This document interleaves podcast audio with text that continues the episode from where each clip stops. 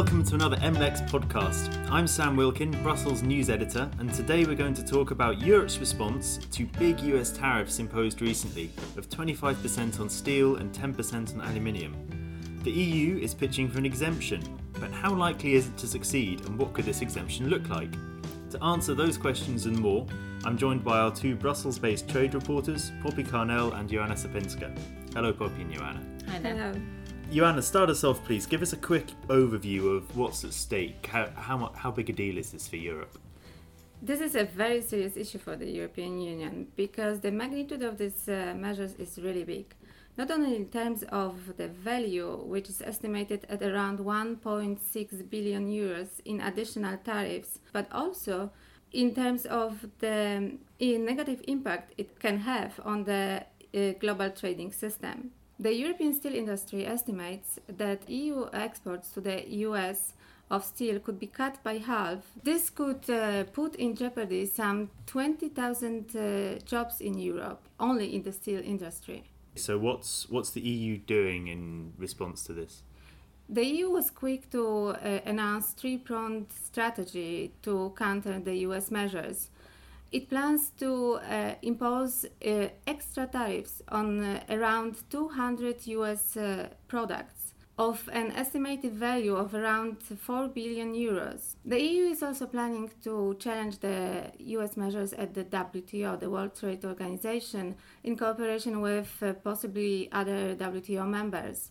And it is also planning to um, impose uh, its own safeguards to block possible imports of uh, steel and aluminium, which could be re- redirected from the US. Okay, so we've got a sort of direct retaliation. We've got a process at the WTO, which, which I suppose could have the tariffs overturned, but would, would take a long time. And then a safeguard to sort of guard against the secondary, the trade flows being disrupted. Yes, all these measures are ready for use and uh, supported uh, by uh, not only business leaders but also politicians across Europe. Poppy, I'm going to talk about one other sort of thing that the EU is is is hoping for, perhaps, and that's an exemption which would be negotiated directly, I, I guess, with the US, and would perhaps mean that these other measures might not be necessary. How is the EU planning to go about that? The EU is now in talks uh, with the US on how exactly it can um, achieve these exemptions. Trump uh, outlined the details on Monday that there are two different ways that a country or companies can go about asking for these exemptions. So the first one is through discussions directly with the US Trade Representative Robert Lighthizer. Um, this is for countries, and therefore the EU directly will be asking to um, to get exemptions from him. Um, but exemptions will only be given, um, according to Trump, if they address certain issues on national securities. Um, so that will be whether the EU can convince the US that there are that there's not the same threat in terms of national security, but exactly what they can do to appease the US um, is very vague at this point. The second option is for US companies to ask directly for exemptions um, on behalf of certain imported goods. Um, this would be to the US uh, Trade Department of Commerce. Um, but in order to do this, they have to either show that um, they can't get those products from the US market domestically, um, or that it would be to the benefit of national security. Um, so even though this is through US companies, for example, the UK is already in contact with its own companies to try and help them talk to companies in the US to see how they can um, help with getting exemptions. And we'd imagine that other member states will be doing the same.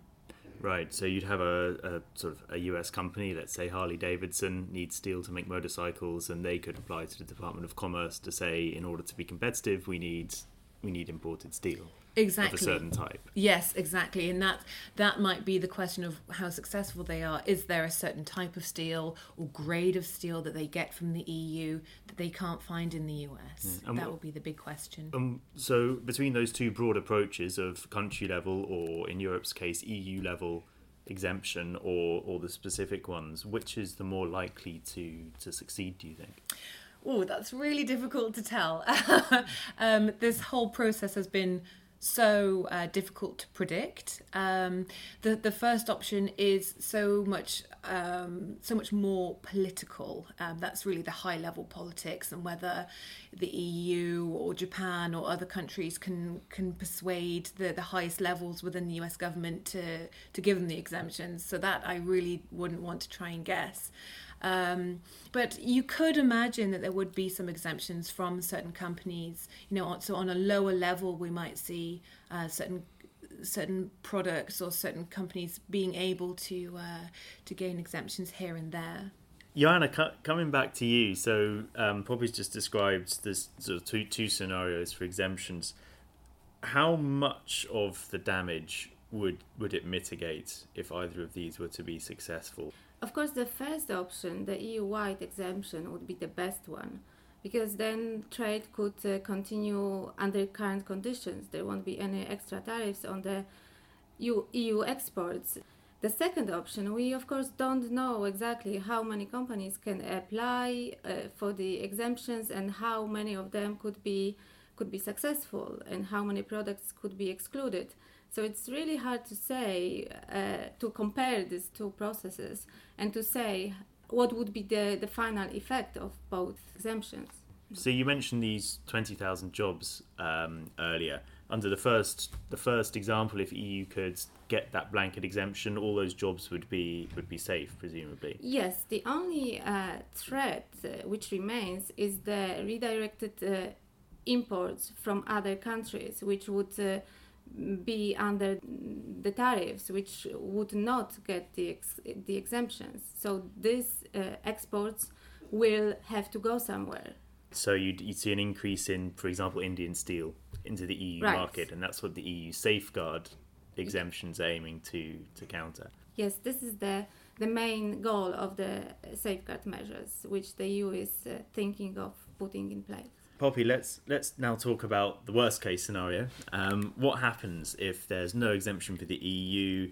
Uh, if it retaliates? If there's an escalation? If other countries start putting in place their own measures? Do do we have a global trade war on our hands? Well, um, that would be the worst case scenario. Um, that uh, the the EU would retaliate, the US would retaliate, and then other countries, of course. This isn't just about the EU and the US. This is other countries that might then impose their own safeguard measures, for example, so they're blocking off their own markets. Yeah, it really could escalate to something that no one would really want to see, and certainly the the EU is serious um, with this uh, list of products that they would retaliate against the US with with tariffs. Mm. But I think it is important to say that no one really wants a trade war. Um, Donald Tusk, I think, tweeted this week saying that a trade war was bad and easy to lose. And that's exactly the point here that if we all stop trading with each other, then everyone's going to be losing out. And that, of course, a response to the other Donald's tweets that trade wars are good and easy to win. you know, how do the adults in the room go about de escalating this? Well, I think the main thing really is for negotiators to keep a cool head and to keep the dialogue open, you know, continue talks with the US to really try to address uh, Donald Trump's um, issues on national security, but also among WTO members, you know, to continue talking to China, to Brazil, to Russia, to India, to, you know, the other big steel and aluminium producers of the world to make sure that they are being as sensible as they can. Hmm. And do you think the EU has a, a, sort of leadership role in that respect? Yes, I, I think I think they really do, and the, the, the EU definitely sees itself as um, one of the main leaders in the WTO and in terms of keeping the world open to, to free trade. Great. Well, that is plenty for us to, to think about and to watch in the coming weeks, not only in the EU and the US, but um, but all around the world as well for this very global story. It's time now to say goodbye and thank you to Poppy and Joanna. Thank you very much. And for me to point out some of our related coverage that you can find on the same webpage as this podcast. If you want to hear more from us, subscribe to our podcasts on your preferred platform. Bye for now and see you next time.